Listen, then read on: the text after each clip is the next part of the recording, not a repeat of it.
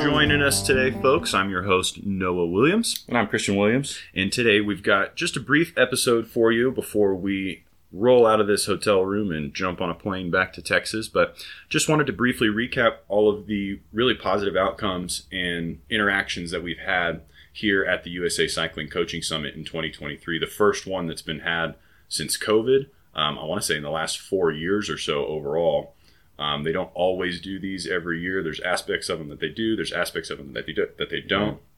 This was an uh, all combined aspect. Right. So, So there was a three full days. there was a coaching summit, but there was also uh, coaching certification uh, clinics. So when you when you're when you shoot to become a cycling coach or a licensed cycling coach, rather, USA Cycling has a It, it's supposed to be education and development for coaches. right. So so like there's a category system um, for mountain biking, for road, for what have you. They have the same for uh, coaches, and your entry level is level three, and then your more your next level is level two, and then the ultimate level is level one, and they only offer that level one clinic that has a test and everything that, that goes with it, and that's every two years. And in fact, it's and it, it's it's quite expensive. Uh, so you, the people there are, are committed. So there's two things going on. The bigger thing, and probably the more important to uh, uh, your your your general USA cycling license holder is the coaching summit, where all co- all coaches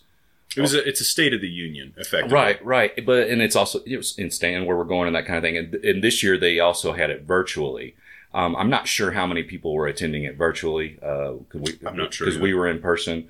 Uh, we were taking advantage of the being in person also to because there were some meetings that we needed to have in person that, that we I, I didn't want to do by email anymore. Right. Yeah. It was. it was really time for them to be in person, especially after um, we we got through the Olympics and then COVID happened and everything's been kind of uh, wound down and quiet for a while. There's actually been a lot of restructuring going on behind the scenes at USAC. We're going to dive into that just a little bit Yeah, I, I haven't been to the Springs in five or six years. It's been a minute. Um, so let's just uh, let's just take them through in chronological order. The we got here, and uh, so the hotel where we're staying is a two mile walk to USA Cycling headquarters. It's been quite chilly. It's been lovely to walk before It's- and after. Yeah, and, and when we say chilly, and I and I realize that people that don't It's chilly to us. it's chilly to us. But it was in it was thirty in the mornings when we were walking for the for the first couple days. two days, And and then then, it it was was, 15, 15, 20, 20, yeah. the, the second the second two days, and and here and here's the thing: um, when you live in Texas, there are places in Texas where it gets cold, cold. It's just not where I live. the other side. Yeah. Literally Uh, in fact, uh, when when we had that February freeze, uh, I guess that was last year. Yeah. Last year, uh, it was like the first time that it had frozen where I live in, in 15, 20 years or something like That's that. Um, well, yeah, and then we got some snow here while we've been here, so that's good. Check that box. I don't think they call it snow. Oh, yeah. It looked like snow. It, it was. I mean, there were flakes. And There's still some white stuff on the ground. Yeah, I don't know yeah. what they're referred to. like the Eskimos that have 27 they different were making words. fun. They were making fun of us all bundled up, and They were. But we did. we We, were the only ones that walked, though. yeah, we. I mean, we were walking. Some people rode. Good for them. But this is a very short ride compared to a yeah, 40 minute we, walk. we got in about five miles of walking a day. Enough about walking, though. We got there. We walked over on, on the morning one, and there's a little cafe next to USA Cycling headquarters, is usually where we had breakfast. But we were hanging out out there, and the very first person we ran into waiting for the cafe to open was actually uh, Ryan Kohler. We've never met Ryan before, but if you don't know who Ryan Kohler is, he uh, is one of the direct like operators, I guess. I don't know if he's. An I don't know his ex- exact title. He's a Yeah. he, yeah. He, he's He's a one of the big wigs at Fast Talk yeah, Laboratories. yeah. His, he's a physiologist. Yeah. and he's part of the Fast Talk program, Mm-hmm. whatever. yeah. I'm not not sure exactly how to frame that, but Yeah, yeah. I don't, I don't. Uh, Anyway, he was maybe they don't either. So Right, right. Uh, the point is that we got to we got to chat him up a little bit. Really nice guy. Definitely with it. Definitely seems to have his act together in terms of uh, the XFiz stuff. Not totally surprising that he's in the position that he's in. Um, but we got to hang out with him a little bit beforehand, and that was really cool, especially since uh, we're also interested in getting into the coaching education space, and this is something that he's doing a little more often. And we got to actually see uh, some of what he's doing throughout the course of of the summit. Yeah, when you say the coaching education, I, mean, I don't, I, I know what you mean, but we're while we're our business is coaching, and training athletes, we're we're we are Playing around with the idea of pivoting into creating educational content and business development resources for other cycling coaches like us. We've been been doing this for 23 years full time and no spouse supporting me type thing. So we have uh, we have a, a, a the experience to say things that didn't work for us and that kind of thing. So one of the one of the reasons that we're both here right now is that we wanted to start uh, embracing that space.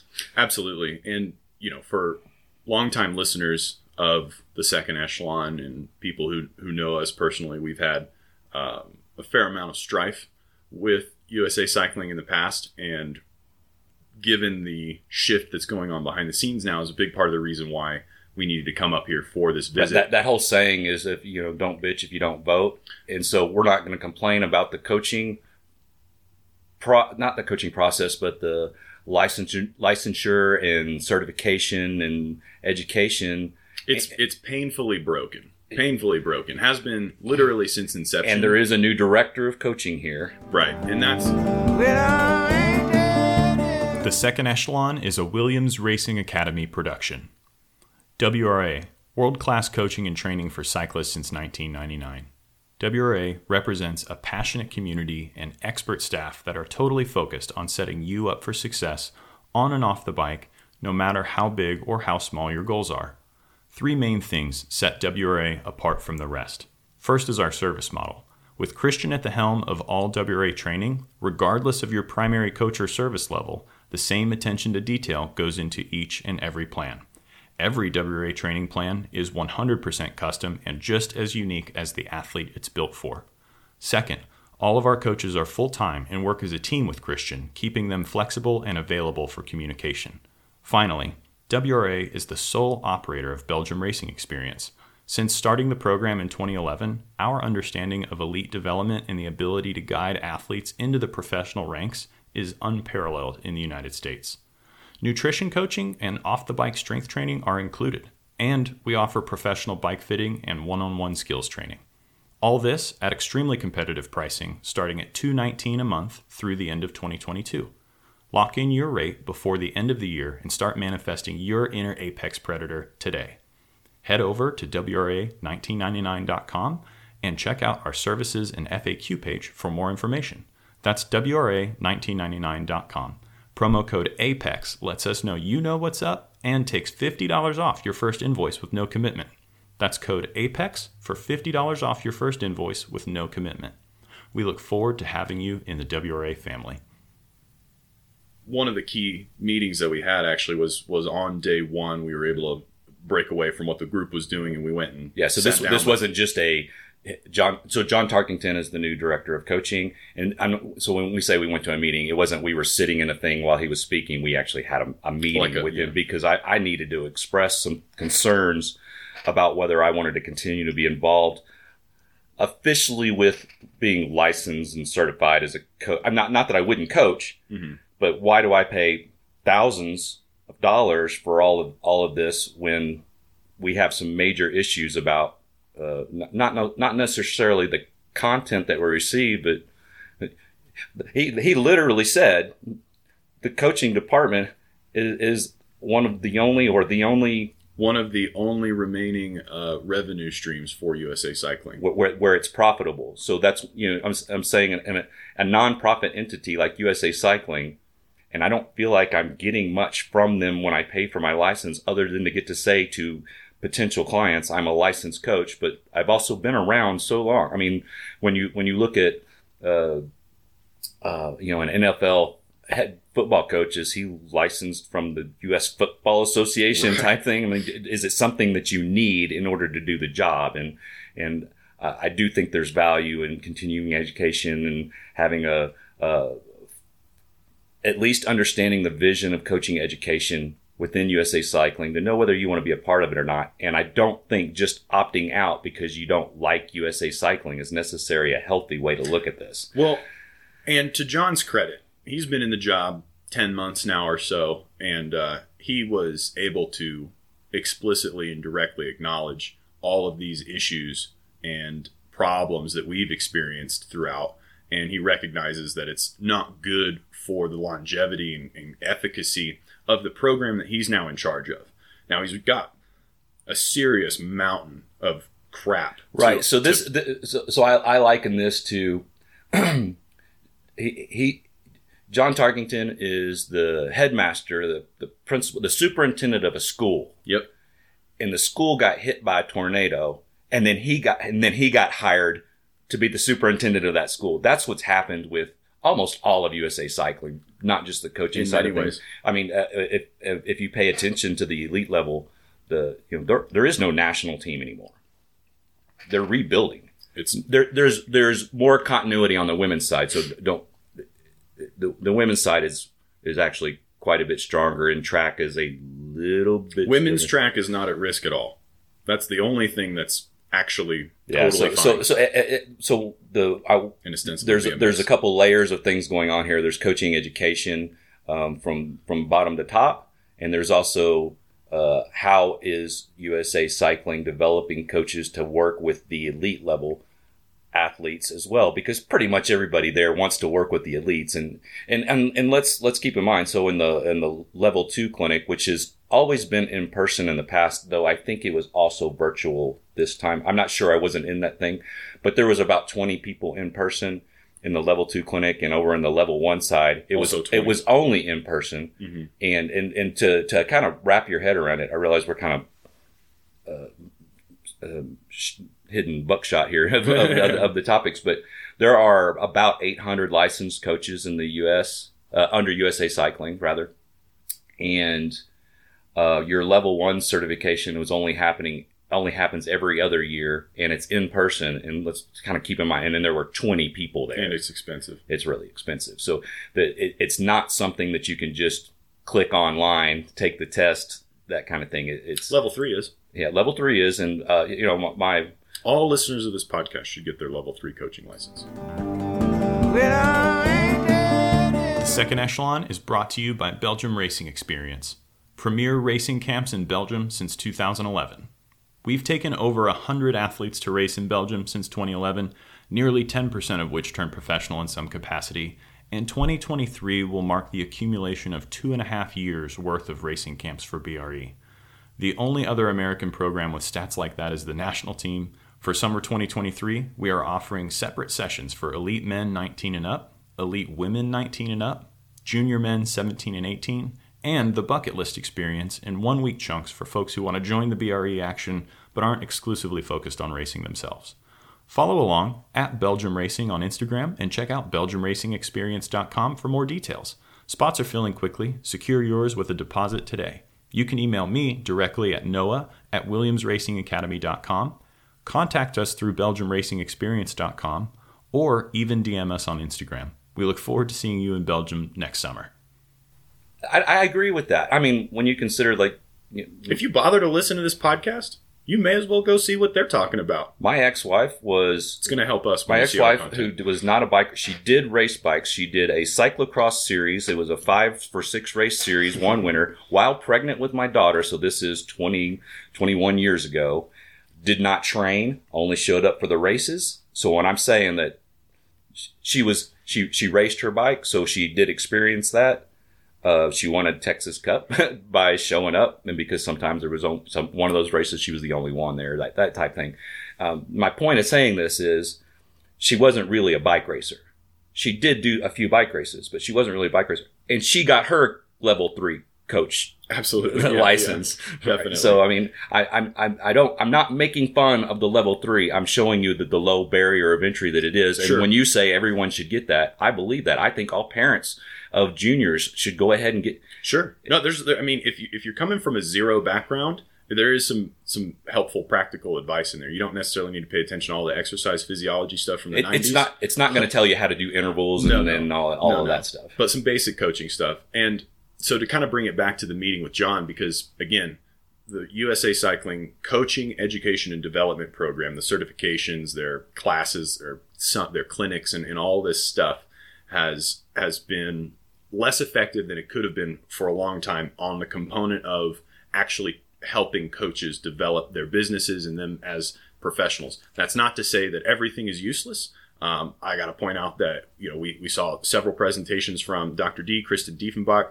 She's uh, an all star as far as I'm concerned. I've been I've, I've, I've actually had the opportunity of working with her in the past uh, as an athlete through the Talent ID program, the National Talent ID program, and uh, really cool to see that she's still around and, and still kind of making it through this transition because uh, again, John is really limited on res- extremely limited on resources. Can't overstate that enough. And he recognizes he's got a very broken system with a lot of momentum behind it, and virtually everybody in our position's not happy with it. Right. And so we wanted to have this meeting to let him know, from our perspective, the issues that we were experiencing, and to also let him know that we really wanted to help in any way, shape, or form possible, whether it's create, whether it's leading the coaching, education, and development clinics, or whether it's creating content uh, to go within the certification and curriculum, uh, or or uh, something else entirely. And and funny enough, in that meeting, uh, he was like what way more interested in the Belgium racing program because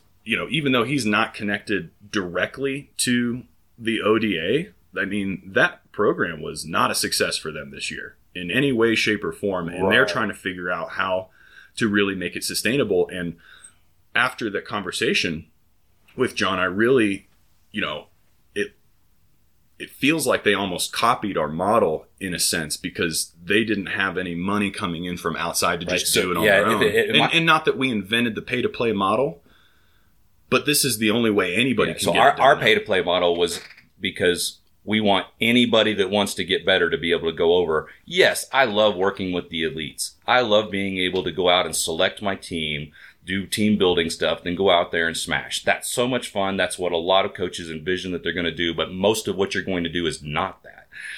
But what's complicated by this is that the coaching licensing and coaching education arm of USA Cycling is under the high performance side. So the it's under the high performance arm of USA Cycling. If- and if- any money coming into the high performance arm is like for uh, worlds developing for or, Worlds or and Olympics. worlds and Olympics, and that's it. So, uh, how much money is actually going to be dedicated to coaching because they end up hiring their own coaches for that, and that's one of the things that I said you've got to change. issue number two. Issue number one was the curriculum and certification system process from the get go. People were grandfathered in at the top who had no business being at the top. And the entire way through, I mean, I've been through level three, two, and one now, and all of the peers that I talk to, at, least most of them, not everybody's running a private coaching business, but those of us who were, we were not there to be going through exercise physiology lessons. We're all already like writing training plans. We're there for networking, engagement, development to be challenged and for practical business advice because this is not a solid enough industry where you can just kind of willy-nilly how you set up your model and your pricing. I, I had I had a massive issue when they introduced the coaching level system, and then so many people were just grandfathered into level one who really didn't right. know how to coach athletes. And pretty much what it was was a bunch of people who were in the good old boy network who had been running development camps or taking one of the dozen American teams we take to La Bideby. And, and so they were probably more getting their level one grandfathered in because they'd taken kids to a big race before. And, what I and think that is, was it. And what I think is really interesting is that this narrative, the good old boys club, like how do you how do you get your athlete? Like we're not the only people who have had a long list of athletes who were international caliber and got completely overlooked by track pipeline, road pipeline, you name it, um, mountain pipeline, even to a degree, but mostly track and road. because of that good old boys club.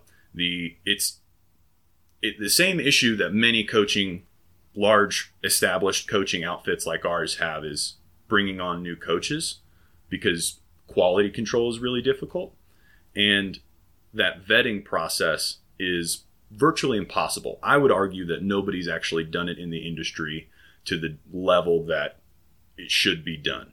Um, all- everyone else that hire, that has a bazillion coaches, there's issues across the board. Now they're kind of so big that it doesn't end up being a net negative, but Right. overall, everybody could be a lot better at this. And What- we've got some ideas around that. But the point is, it's really difficult, even for us, we're well established in the industry, to go out and find a coach that we deem reliable and trustworthy and end to end are on board with what they're doing from a training or coaching development strategy whatever perspective and USA Cycling has suffered from the same issues Yes, the whole time So, so much so that the coaches that we have, I, I brought in in house. So everybody that's a coach for Williams Racing Academy was a Williams Racing Academy client for several years right because I needed to have that.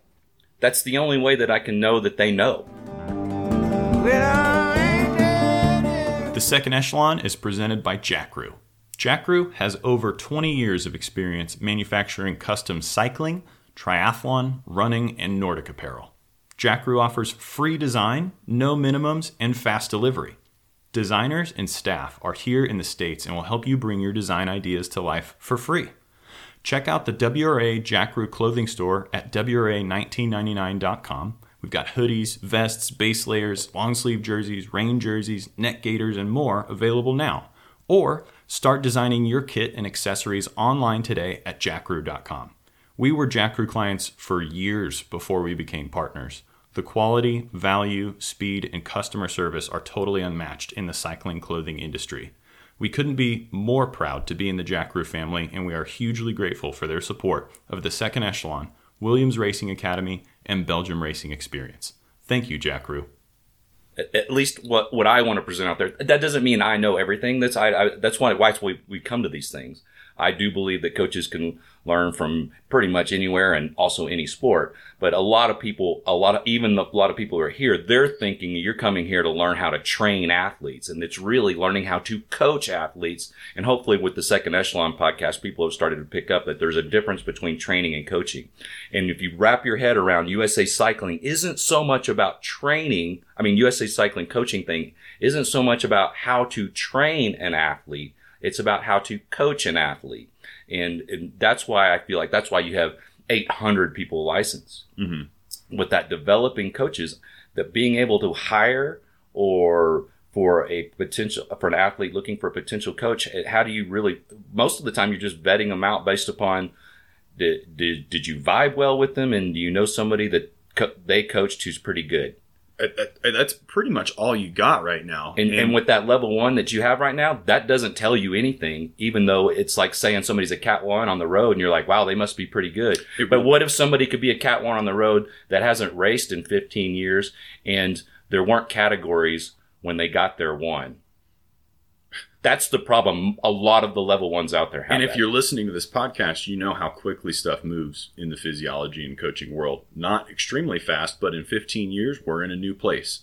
Every 15 years, somebody we're in a got their place. level one in 2000 eh, probably hadn't worked with a power meter yet so It's- somebody's had a level one and there's no guarantee that they right? yeah so So that's that really is issue number two is the disconnect between co- USA Cycling's coaching, education, and development pipeline and the, the coaching pipeline, and the the disconnect between the top of that pipeline and the bottom of the high performance program, your national team, your national talent ID, your Olympic dev, your all of those things. Um, and that's been a real point of frustration for a lot of us on this side of the table. And I, I do feel USA Cycling's pain. It's really hard to vet people. You're going to go with who you know. But this all happened so long ago, talking about the good old boys club, basically. And there are even people within USA Cycling. I'm not going to name names at this point. They're all trying to do a good job, as best I can tell. But people within USA Cycling acknowledged that. yeah so I, I They, they said the words "good old boys club." so back in 2011 or 12 or whenever it was that I went to the pan took the uh, went directed at the Pan Am Games uh, I I'd stopped carrying a coaching license. I just I can't remember how much it was at the time. I was just like, I'm just not getting two hundred or three hundred dollar value out of doing this and doing all the the certification things, the, the the dance and the walk. I I didn't get anything out of it. I mean, I literally didn't get anything out of it. But then I was asked to direct for that trip, and I said, you know, why wouldn't you say yes? I'll direct the team for the Pan Am Games, of course. And, and it was another layer since you were one of the athletes Right. selected, so that was fun for me. Um, but so when we started, they're like, okay, they're you know getting setting up my plane tickets and that kind of thing, and they're like, oh, you don't have a coaching license, and said, and it was so pretty much somebody just snapped their fingers and I had a coaching license. That's how coaching licenses were happening.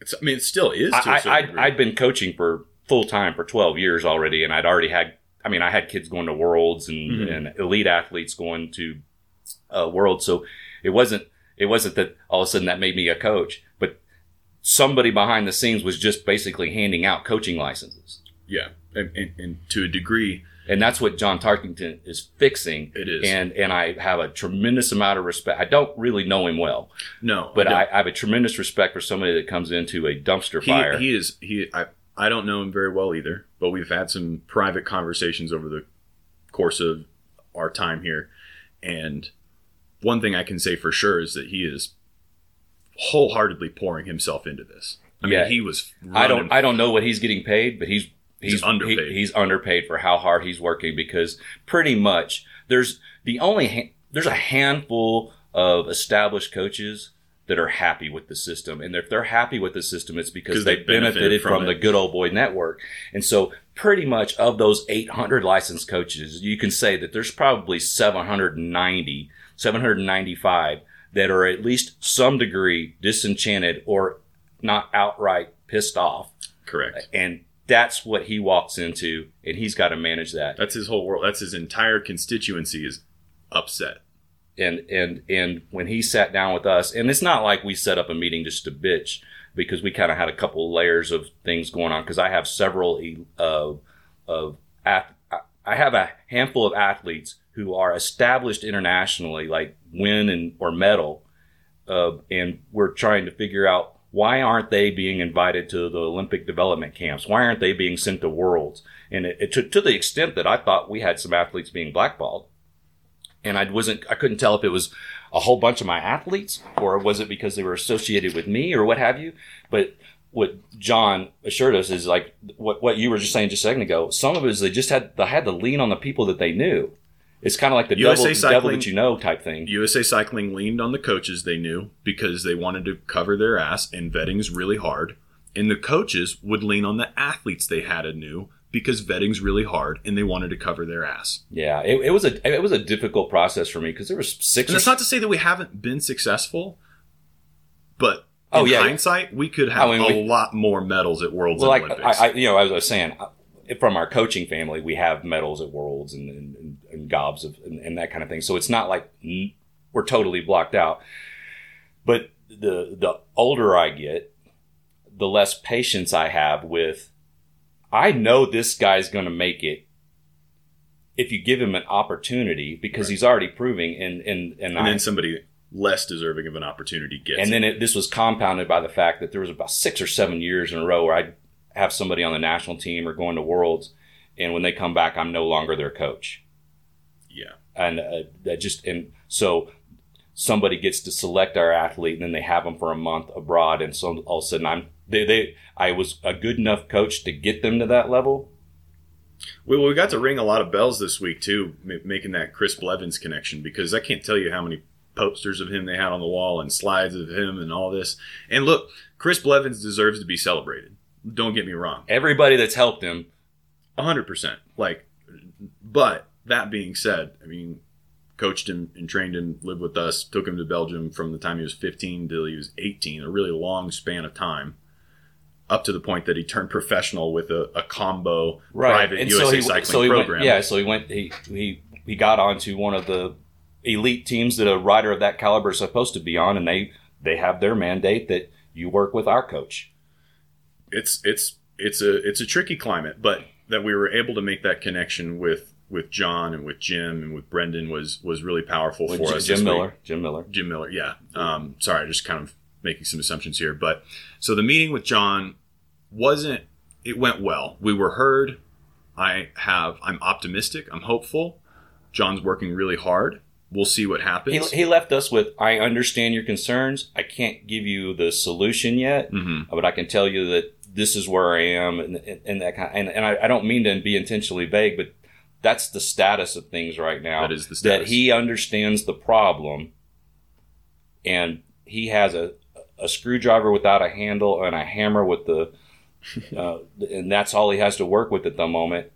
And I, I think he's going to make a difference. Is it going to be enough of the difference where I'm uh, wearing my USA cycling polo and, and that kind of thing? I hope so, I want to be. but we'll see. Yeah. Um, so we had a good meeting with John, and then We met Connor. Connor. Yeah, that was really cool. So that was actually um, fast forwarding a little bit to uh, day three. Uh, Yeah, we had a, we had a we had a, a big concussion presentation, um, which neither here nor there. Concussions are bad. Don't fuck with them. Uh, pay attention to the protocol. There's not really much else to it. But they I- brought we- in Yeah, we we we have to go through concussion uh, training on the various certifications that we hold with a regular basis. So when it's the third or fourth time you've heard it that year, it's not not new. when you But- don't when you don't want to go, it's not because you don't think concussions are bad. Right. But what was cool is they brought in Connor Fields. Get 20% off your Mode CBD order with code Echelon20. Mode CBD is a family owned, American grown, American made CBD tincture, topical roll on, gummies, and more. At their own food grade lab facility in Florida, Mode CBD creates a proprietary nano CBD molecule that's one millionth of its original size, enabling the fastest and most complete CBD absorption on the market. I've personally used a myriad of different CBD products from as many different brands, and Mode CBD is by far and away the highest quality and most effective CBD I have ever tried. If you need relief from occasional chronic soreness, sleeplessness, anxiety, try Mode CBD out today and use code Echelon20 to get 20% off of your order. That's code Echelon20, all one word at checkout for 20% off all Mode CBD. Connor Fields, BMX world champion, Olympic gold medalist, Pan Am Games gold medalist, and, and he came. And he looks like Captain America. He does. I mean, he, he looks. He, he is your standard issue Olympic gold medalist. Blonde, clean cut, big, massive square jaw, big old white smile, and, Jack. Oh man, and he and and he. I have a crush on him. He, I have a crush on him. He gave a whole. I don't know. It was like twenty minutes. And we, he- we hadn't met him before. we hadn't so- met him before. And he gave like a whole 20 minutes uh, story discussion with interruptions and technical difficulties and questions and stuff like that. And he didn't say um or and or ah once. He It was kind of was impressive. I was like, man. Um, so anyway, he was milling around a little bit after, and, and we got to chit chat for a little bit. I got a picture with him, and, and honestly, it was not really like a particularly productive industry moment or anything, but mostly just got to fanboy. Oh yeah, we get to fanboy too. hang out with an Yeah, Olympic gold medalist. But that that one stood out to me just because uh, I mean I. I, Super I, I was guy. certainly aware of him as an athlete. How can you not be paying no, attention? Elizabeth and I got to watch him on TV from our, our honeymoon. And so to be able to just meet him and have a normal conversation. I mean, I in the bathroom I got to talk to him about when I raced BMX, and he was asking valid questions. He knew riders who I raced against. It was really it was cool. really cool. He's super down We weren't literally standing next to each other in the urinal for that conversation. we just were. Yeah. But so so and So of course we did the and we did the, the networking that is supposed to happen at this thing. We uh we got to uh, visit with folks that we know, and you know the, the last time that we were together with a lot of these coaches in person was seven 2017. Yeah, yeah.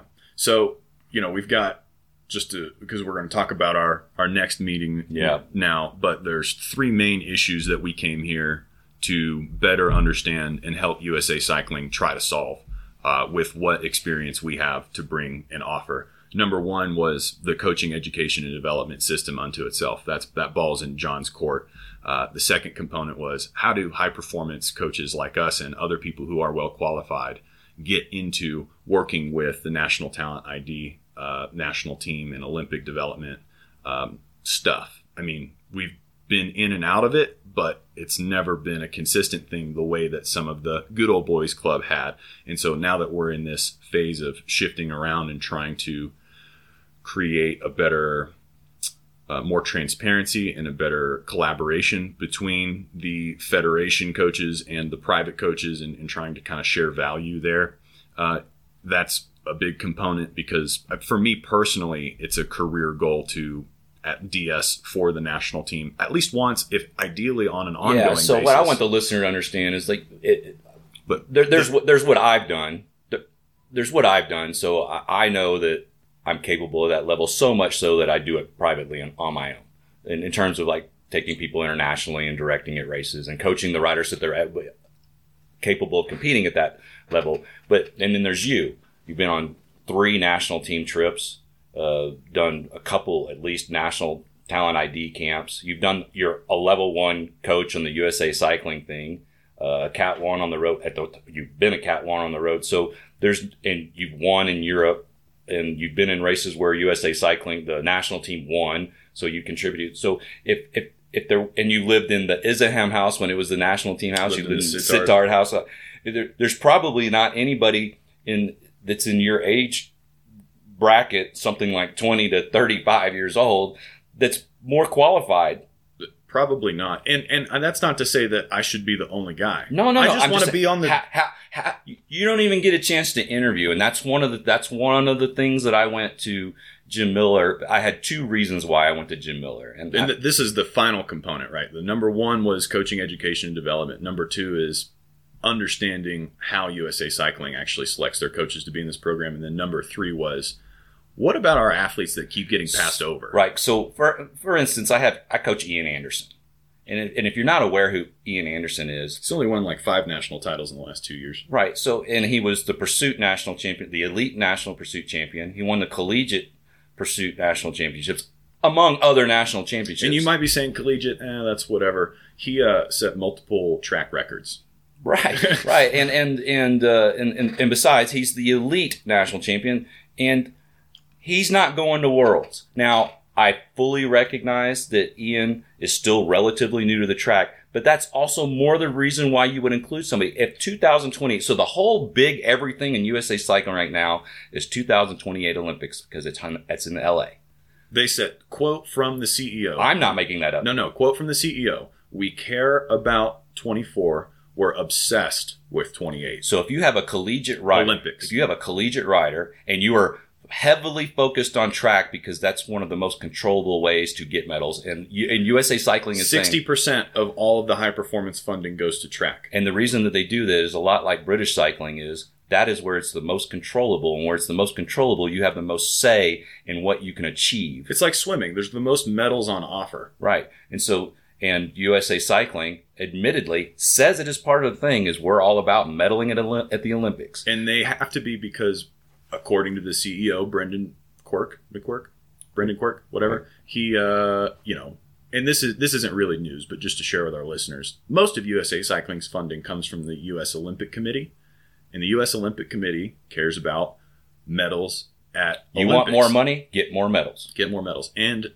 it makes a lot of sense that the pressure is seriously on for performance at 28. Right. So I we have Ian Anderson, and I'm going to say his name a few more times, uh, who wins elite pursuit, a track event, also wins the collegiate. And the reason I'm saying a collegiate uh, to, to stress that he wins that one as well is because when we're talking about 2028, where are your prime years and age of as an athlete? Well, if you're you know 21 years old or so, uh, right now, in six years, you're going to be approaching that prime. And this is somebody who's only been on the track a limited number of times, and he's already so he is. Oh, a- and he's won in Europe. and oh, he- and he's doing this with the aerodynamics of a Wrangler strapped to the top of a FedEx truck. that he is on a an elite track team, and I was I was sort of hands off in terms of the directing side of things. I, I'm not even at those races. Was with them, um, but we have gobs of room to improve there with with uh, in terms of his positioning as aerodynamics. But that's just it. He's already then, and, and, and it's the same thing with Spencer Segerbrook, who's you know he was Technically stronger He's, he's been second and third in the last two nationals. He's he's got a better position At He's track more nationals. more right and, elite track nationals. and and neither one of them are going to worlds and people that they beat are Seven. and so this is why I went to Jim Miller Not and, uh, and not just fourth and fifth place. We're talking guys in seventh and eighth at this event got pulled into the track programming and get sent to Worlds. So what I did is, uh, and I, and we no have offense to those athletes. right, and and we have, and you know, we have Payson, and and and, and we have a handful of other guys that are uh, international level, but maybe not going to worlds level yet. And so what I wanted to do is I wanted to talk with Jim and not be one of the coaches who's like, why didn't you take my guy? Because that's everybody. because that's everybody. But I wanted to say, what what more are we looking for? Because I'm going to coach that into my riders. What what other things do you need to see? And so I had a, a, a wonderful conversation to the extent that And Jim Miller, like I just want to point out for those of you who, who aren't aware, John Tarkington's the new head of coaching, education, and development.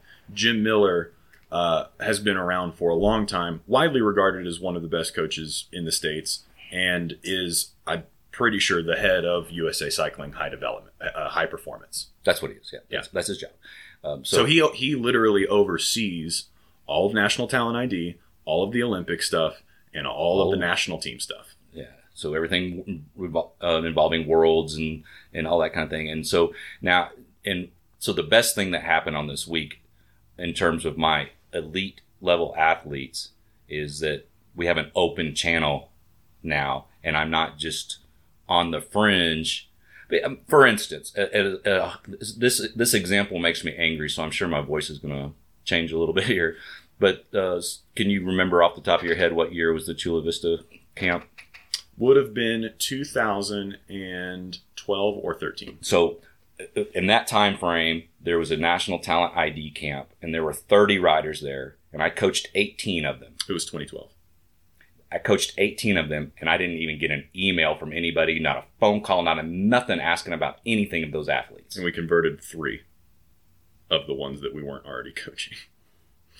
It was uh yeah, it was I mean, like half our team was there. It was really weird and cool, but at the same time it's But been you, you would think that if, if, if you have a national governing body developing their national team for international for worlds and that kind of thing, and you would even if I only had one, that somebody would have said, "Let's talk about given how much they've favored other development teams in the past, like Hot Tubes and Lux, and we've had athletes on Hot Tubes and Lux, but still, you know, it's it's this weird. It's a it's it's a really weird, over politicized, very much who you know, less about performance, and I'm hoping to see that that's.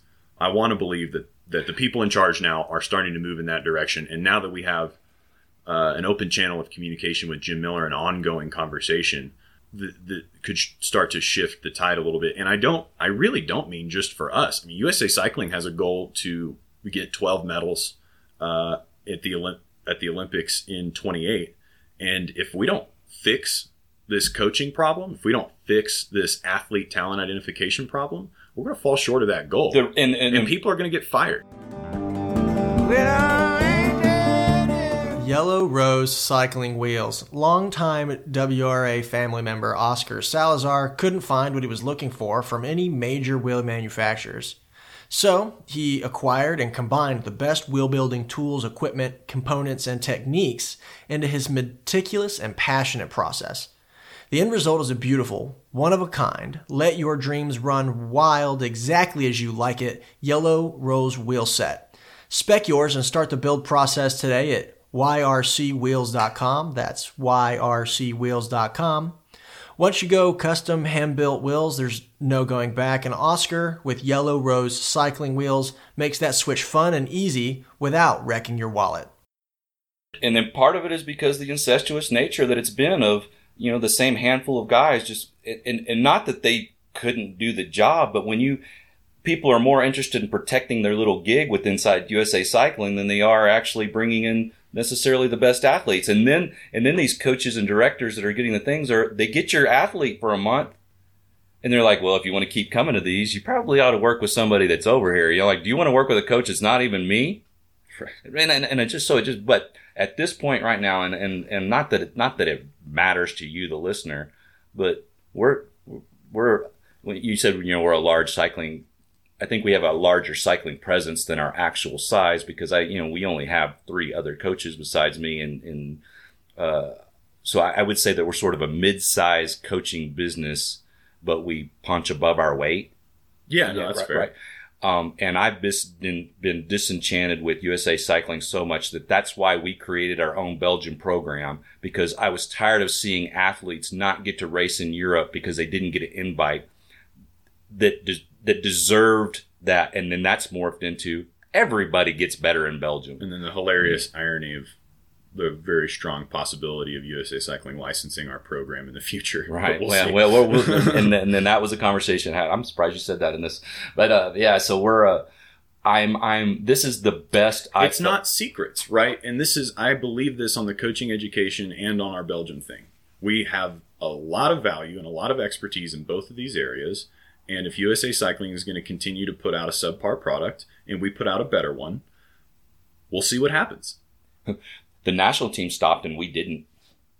And they said that. They, They, they, said that. They acknowledged said that. that. They said that. So, well, so I. So And I'm not ragging on them. Again, there's a For- bunch of for- people in charge no- now that weren't responsible for the issues that are currently no, nobody us. pays our way here. I mean, th- we can't. Well, yeah, the business paid our, but that's that's us. So we we're we're thousands of dollars into this week, and I know for some people, thousands of dollars is play money. It's not for us. it's it's us. I mean that that, that take it's a it's a hit, but I, I really looked at this like I don't have Dura-Ace on any of my bikes. I have 105 on Ultegra on mine. Yeah. yeah, and and so well part of that's I'm cheap. I got 105 in Ultegra. I'm not as cheap. so, uh, but I, my my my point of bringing up thousands of dollars just to be here this week, and I'm not leaving with anything tangible. Uh, well, I got some stickers. I mean, I- so so my I guess I without being cynical about this that USA Cycling delivered. this is the best I felt about USA Cycling and the coaching development and the elite development that that I have my entire since 1990 well since before 1999 because my experience my own experience with the national team as a, as a rider um, the problems that I had with it were more to do with 19 year old me than, Yeah, yeah. than than than the program Yeah, itself because totally. because the riders that were I was uh, my peer group all did just fine and all have the autobiographies, but they also all have doping suspensions. Yeah, right. So, you know, Six one way, half dozen the other. and I'm clean. so so the uh, I, I'm I'm encouraged. Uh, I'm hopeful. Who else did we talk to? Uh, well, Jim. Joy and Jim. Brian were some of my favorite. Joey and Brian. Well, we knew them already, so yeah, but no, it was really good to to really cement that relationship. They're in Big- a great spot right now. They big wheel great work. coaching in California. Big Wheel Coaching in California. Um, you know, Brian used to race with Elevate. It, you know, if you uh, listeners of the podcast will know that we've had a good relationship with the Elevate program for a long time, both the professional iteration and the current amateur iteration. Um, you know, there's an episode back there somewhere with John McAllister, the, Yeah. you know, owner of, of that team. So it was cool to kind of bring that relationship full circle, and they were uh, super engaged. It's cool actually because Joy started Big Wheel in 2010, and then told Brian that she needed to work for him in 2015. All right, so Um, they're so they're, they've been they've been growing and doing well. Uh, we spent some time with um, Joe Holmes, who's who's directed for the national team a little bit. I think he had the juniors of worlds. Yeah, yeah. I- he, he coached Logan Owen and um, um, Kaia. Kaia. She was one of the uh, speakers. Yeah, they had this really cool presentation on uh, on women's racing about the Tour de France Femmes in, in particular, and they had three women up there. One was Joanne. I'm going to mess up her last name, but she's a director for Human Powered Health.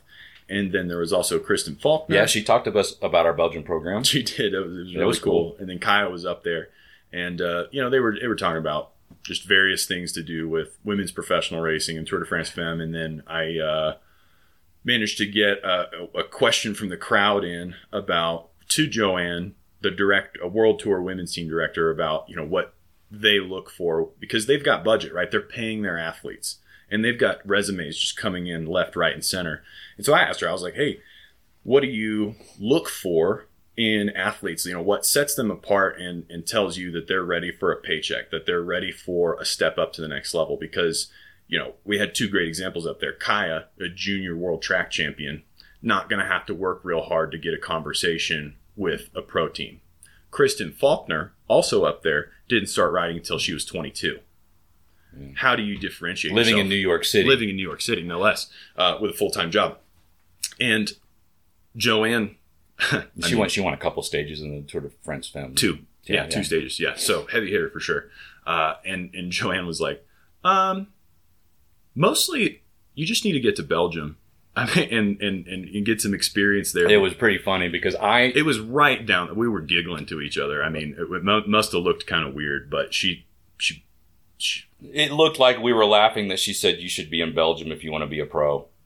but they they bobbled on for like 10 minutes about how great Belgium was. I'm I'm I'm I'm pretty sure this was all online as well. There was it was a Yeah, there was a virtual component, yeah, component. So I'm hoping that somebody has this She didn't recorded repeat your somewhere. question yet, but at, at any rate, uh, so that was super healthy. The A world tour women's director saying front and center, if you want to set yourself apart as a, a domestic or aspiring professional, you need to just make a little bit of a sacrifice and get yourself to Belgium. These were her words. You need to make. She, she wanted to see some type of personal investment and sacrifice. she was less concerned about what you did at a a a, lo, uh, a, a national level USA race. She didn't bec- really care about results because she's a world tour director. You're going to have to ultimately do well in Europe, and it's not just about showing up and doing well in a race. You've got to be able to function over there. Mhm. And she goes, and that's an immersion pro, you know.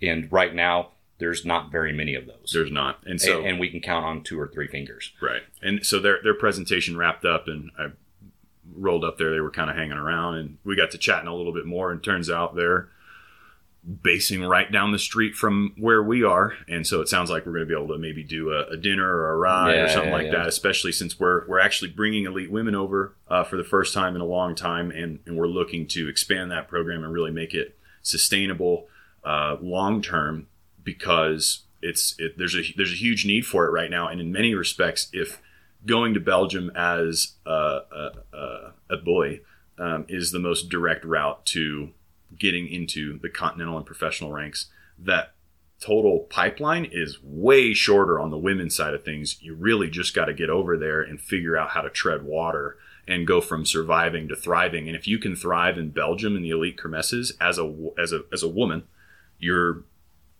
straight out of a world tour team director's mouth. You're you're going to have eyeballs on you from the world tour. Yeah, you need. I, I, really want American race, U.S. racers, U.S. based racers, to unwrap their heads around whatever the big event you think is the don't. Not even necessarily nationals. Uh, not even nationals because we're having people win nationals and not get invites over. Mhm. So you need to start wrapping your head around if you want to race in Europe, be that kind of pro. You're not going to do it by you. You're going to develop in the U.S., but you're not going to capital D develop until you go abroad because just winning everything in the U.S. doesn't mean you're going to do okay over there. There's a literal and figurative ocean of difference. And then I'm going to come back to I, I. It doesn't fit into this exact niche, but it, it, uh, not niche. It doesn't fit in this uh, exact window of what we're talking about here. But please, even if you think you're a good bike handler, continue working on bike handling. never stop. It it is such a vast difference at the elite level compared to where we are. Um, I, I, yeah, uh, I, uh, totally but before, uh, because I would just want this to be recorded, one of my favorite people in the whole coaching realm was Kristen. She's now at Source Endurance. Uh, Yeah, I had Arnold. Uh, I love, I love talking with her. Uh, she's super sharp. Uh, we talked with some of the other, uh, uh, uh, several of the Source Endurance coaches were Yep. doing their level one. Yep, there was uh, several CTS coaches there, and Oh, that was funny. Oh, I wish I could remember his name. But he used to be one of the directors of high performance. So it was kind of USA funny. So Cycling. the USA Cycling, a former director of the higher performance, was there getting his level one. So that's kind of how messed up this level so system has been. But the former director of USA the high performance at USA Cycling was there getting his level one this time. Yeah, no, and I mean, talk about Joe Holmes, talk about John Heidemann, talk about there were a couple, more than a handful of this coaching good old boys club. Not that everybody was um, liable for creating it, but participants in it that are now kind of cut out and, and have the same gripes that we do all of a sudden. And so it really just kind of highlights that this isn't working well for anybody. Yeah, some of these guys are going. How did we lose our jobs? Right. We I don't. mean, yeah, yeah. and, and I mean to like not. I, I look at Joe Holmes as a peer personally, but to his credit, I mean he's He's more my age, but He's- we're doing the same things. we're yeah. doing the same things, but he's worked with several high level athletes, coached and trained them directly one on one, who have been very good in a variety of disciplines. And he's gotten a lot of consistent USA cycling work, but he also consistently gets cut out of certain conversations for no good reason. And it, it just it just doesn't make any sense. He's, wait, when you say when you say no good reason, uh, uh, if if There's no somebody, if somebody screws up, you're like, oh well, that well that did it. And like, what's the obvious screw up for you to lose your gig? Yeah. Most of the time when you let go, you you either messed up or it was a funding issue. Now everybody lost their job on the funding issue, but th- well, that's not what we're talking about. We're not talking about because there's not a national team. Somebody like Joe's not working. Like he, he doesn't know why he's not coming back the, the next time. I mean, he'll. I mean, he took the juniors to worlds. Worlds. last- but that was more of a case of uh, the USA Cycle was in such disarray that there was he was already in Europe, and so like, hey, can you take the Right. kids to worlds? that shouldn't be how we're doing world championships. It really should. Not that I'm not saying that it shouldn't be Joe, but that's not. If he would have been in Seattle, he wouldn't have got the job. That's not how this should work. Right. Right. Totally agree. Um, Any, anyway, let's. so so fundamentally, um, I don't believe at all that this is going to be a 20 minute episode. it's nope. It's going to be a regular one. But um, And I'm trying to remember what else um, from day two. Made some really, I mean, just some good connections. A lot of the a lot of networking was super healthy. And- and yeah. So I want to shout out to Carson Kristen, really cool guy. I wish I could remember the name of his his business, oh, but, but, he, a- he was uh, so he was sharp. a physiologist for Israel, Israel- Cycling Cycling Academy before it became. Startup Nation, Yeah, I think, yeah. or whatever. He's super sharp on the sports science Mhm. side thing. That was fun. That was cool. He was uh, actually based in Germany uh, up until just a few months ago, um, but uh, definitely classic Midwest American. I liked him a lot. Really sharp guy. And then uh, also got to meet Charlotte Backus. That was cool. Been watching her on some of the Zwift races for a while. She's, she's a Spencer's teammate. Yeah, she, so Spencer Segerbrook, who's on, I can't remember the name of the team, uh, but they're on one of those elite uh, those Zwift things, Yeah. uh, uh, the esports. esports. Thank you. So that was cool. And I think uh, you know she might be joining us in Belgium next year. we had so many super healthy, fun uh, conversations with coaches that uh, I'm I'm embarrassed that we're not going to remember some of the names, or we're going to miss some people here that actually had they matter to us. Uh, Kyle from White Pine, we had Yeah, had- Kyle, had- that was had- great. Great. Vincent, Yeah, yeah. So um, good to see Rob Donovan again. one right, and one of the um I was pleased to see how many junior centric club a lot of junior centric clubs. clubs that have like 250 juniors, Mhm. kind of NICA style stuff. Mhm. And there was another one that was presented. They're all mountain or track. Yeah, and it was it was super. That yeah, there wasn't a single road one there. Not a single and road. and I, and and for these junior when they call them junior elite or junior elite development or whatever, and it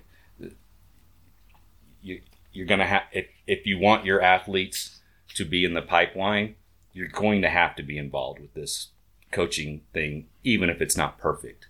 Yeah. Uh, it's it's it's really hard to crack it when you're in it. Let alone if you don't show up. The Second Echelon podcast is also sponsored by LMNT, everything you need and nothing you don't in an electrolyte drink. LMNT has 1,000 milligrams of sodium, 200 milligrams of potassium, and 60 milligrams of magnesium in every satchel. The single serving satchels make it easy to take with you on the go, like at work, traveling, or on your ultra endurance adventures. Knowing that you need 3 to 7 grams of sodium on a daily basis, especially as an athlete, LMNT makes it tasty and easy to stay on top of your hydration without any junk fillers. Get your value bundle of delicious drinking salt today at drinklmnt.com. That's drinklmnt.com. And follow at Williams Racing Academy on Instagram for LMNT giveaways. You you, you cannot just rely that your athletes are going to get a medal and then they're going to get a ride. Not at all. Not at all. But I was also really excited about how many of these coaches we talked to about Belgium racing, how many were just their eyes lit up and light bulbs were going off about, oh, yeah, I've got a couple athletes that, you know, would, I think, be great candidates to come over. And one, oh, then one of the I'm sorry, one of the one of the best things I was able to do is like uh, that we've run I've run into the problem since 2010, 2011, whenever we started taking groups over to Belgium was was that coaches didn't necessarily want to let their athletes go with us because they don't want to potentially lose their athletes because these are athletes that are doing well enough that they can compete internationally and they don't just like I didn't like losing my athletes they go on a world trip and not, they come back and I'm not their coach anymore right. and I'm like, "Ha- and so what? It was nice to have face to face conversations with coaches that say, "Let's listen. I'm not going to poach your athlete. We're going to communicate while that athlete is with me and with us rather in Belgium. Not I'm going to take them and then send them back. We're going to communicate because that you're the one that has the connection. They're living with me for that month or two months or three But they don't months. know who we are. It, but now we can have that relationship, and I want to establish those relationships with coaches months before we leave. I want to make sure that we're all on the same page with this athlete. That's going to help me know the athlete, help us know the athlete better, and that athlete's going to do better because of that. A hundred percent. This collaboration thing, th- we never considered ourselves competition with other coaches. There, are, what did you figure out? It's almost like there. It's 187 Hundred, athletes per yeah, coach. so it was almost two, assuming that all 800 coaches are.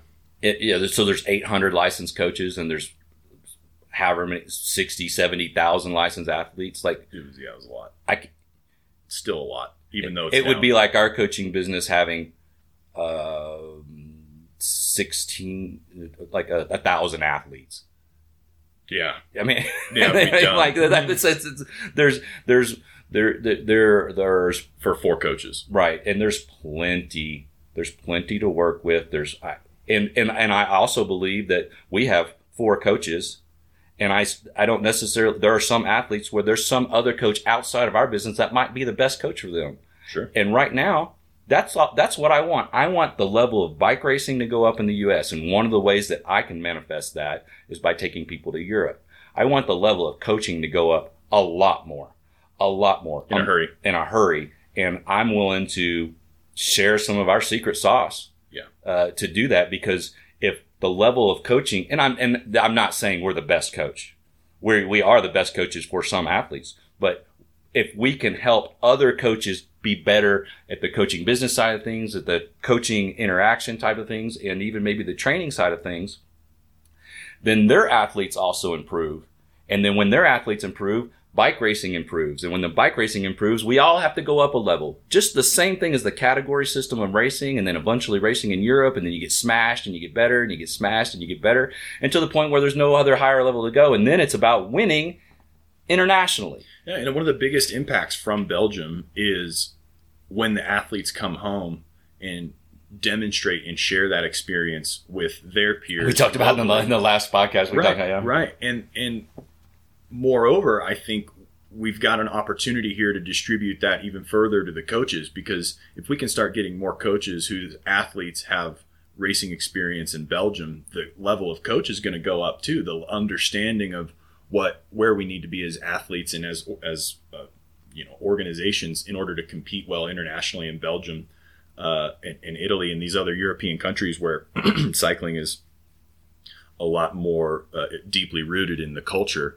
than than ours. And that's you know from a from a business perspective if we poach all the athletes that come to us we're not going to have sustainable pipelines of, of athletes Right. coming in and number oh, two that was the main thing I wanted you to, yeah, yeah. yeah there we're, we if If we- I, t- if I steal an athlete from a coach, they're no longer going to send athletes to Europe with us. That's bad business. It's like burning out a junior.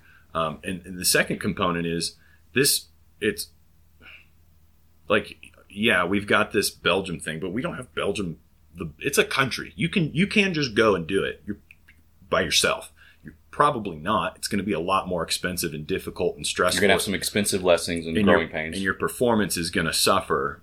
Your, your your learning curve is going to be much much longer and more difficult than if you go with an established program like ours. But the point is that this is an opportunity for to solve that issue number two of how do coaches differentiate themselves and, and get them into a position where they are strong candidates for Olympic and, and t- uh, national team type stuff. Well, if you're able to send three or four athletes with us that are successful and we can highlight your coaching business as being responsible for those performances, well, now we can start to raise the level. It's it, it shouldn't be just us and a handful of others. We should have lots of U.S. coaches. I don't. I don't want people to skip over that. I mean, because we're almost an hour in. What we're talking about, and with regards to like us taking athletes over to Belgium, if your athlete is doing anything over there, we want to showcase that you have athletes in Belgium.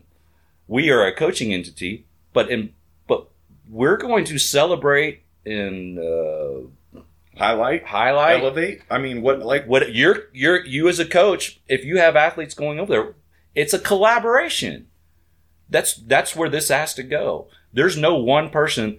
Jim Miller is not going to introduce a junior at 10 years old and and then train them all the way up to Tour de France winning. It's going to take other coaches, and we can't hit everybody. We need other coaches to help us take athletes over. And as people who have been shut out of helping their athletes at the elite level, I'm correcting that by saying I want to work with other coaches who are willing to send their athletes if they can't take them themselves.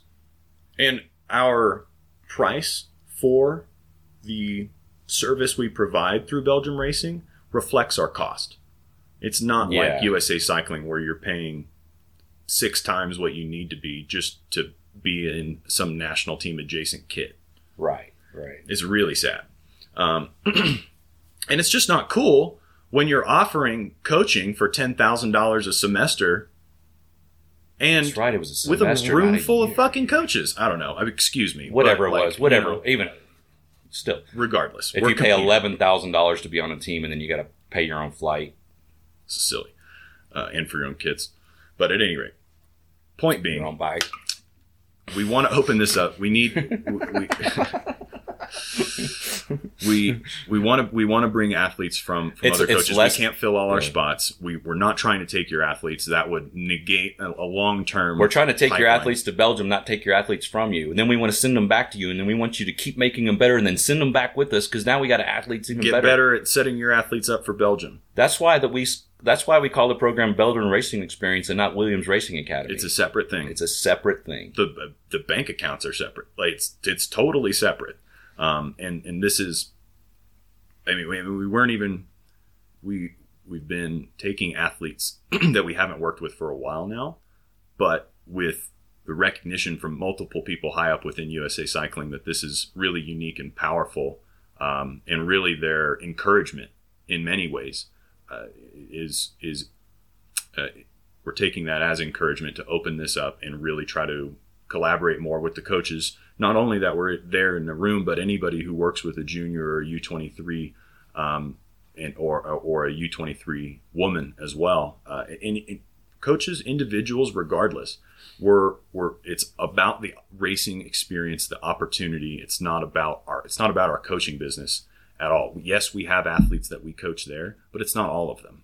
And the point is that if we can get more athletes with Belgian racing experience, it's going to elevate the level back home. If we can get more coaches who have athletes with Belgian racing experience, we're going to raise the level of coaches. And maybe, just maybe, we can create an actual pipeline that is completely independent of USA Cycling's funding and political issues. Right. And and and and for elite development, an, an important. And it sounds like at the phase that USA Cycling's in, they might be grateful for that. Right now, what's super important to me, uh, I, I, what I want to get is as many athletes over there as we can, and then they continue to improve. And what I want to have is I want to start having athletes over there that are competing at a level that when USA Cycling needs a rider, that we can just start doing the athlete share. Right. uh, you know, th- th- maybe they have an athlete that's there for a couple months and has been sick and shouldn't go to the next UCI race, but maybe they come to us with, uh, so they send them to us for to do a, a, week of kermesses just to kind of get their legs back under them. That kind of thing. I'm not saying that specifically, but that kind of thing. At the same time, if that rider couldn't fill it, we had one who's ready to, who's healthy and will benefit from. Probably they might get their butts kicked, but they'll benefit from having be there. And they'll come back. They'll be better, and they'll the next time they get to go, they'll be even better. Those are the types of things that we're looking at. Uh, we're we've established and are going to be further establish and and, and develop and, and grow with our connection to USA Cycling. That's my attempt. That's why we're here. Uh, we'll we'll see how it develops. But the when you see USA Cycling with its ups and downs and no national team, well, there's a national team. Well, now we have a women's track team, but we don't have a men's track team and that kind of thing. Um, we're consistent. Uh, we're gonna, the, you know, the only year that we missed was a COVID year, um, and, and so I'm, and and and our coaching arm grew Yeah. When there were no bike races. We grew, so uh, we got to go catch a plane. We do. We're running out of time here, and uh, I'm sure we missed something. Uh, if if uh, any of the coaches that were with us at the summit have listened this far, Uh, it was really great to meet you. Hope to hear from you again soon. Please reach out to us. Um, we'd be glad to hear from you. And uh, yeah, other than that, we will be back with you guys on the next episode. We love you very much. We love you guys. Ciao. When I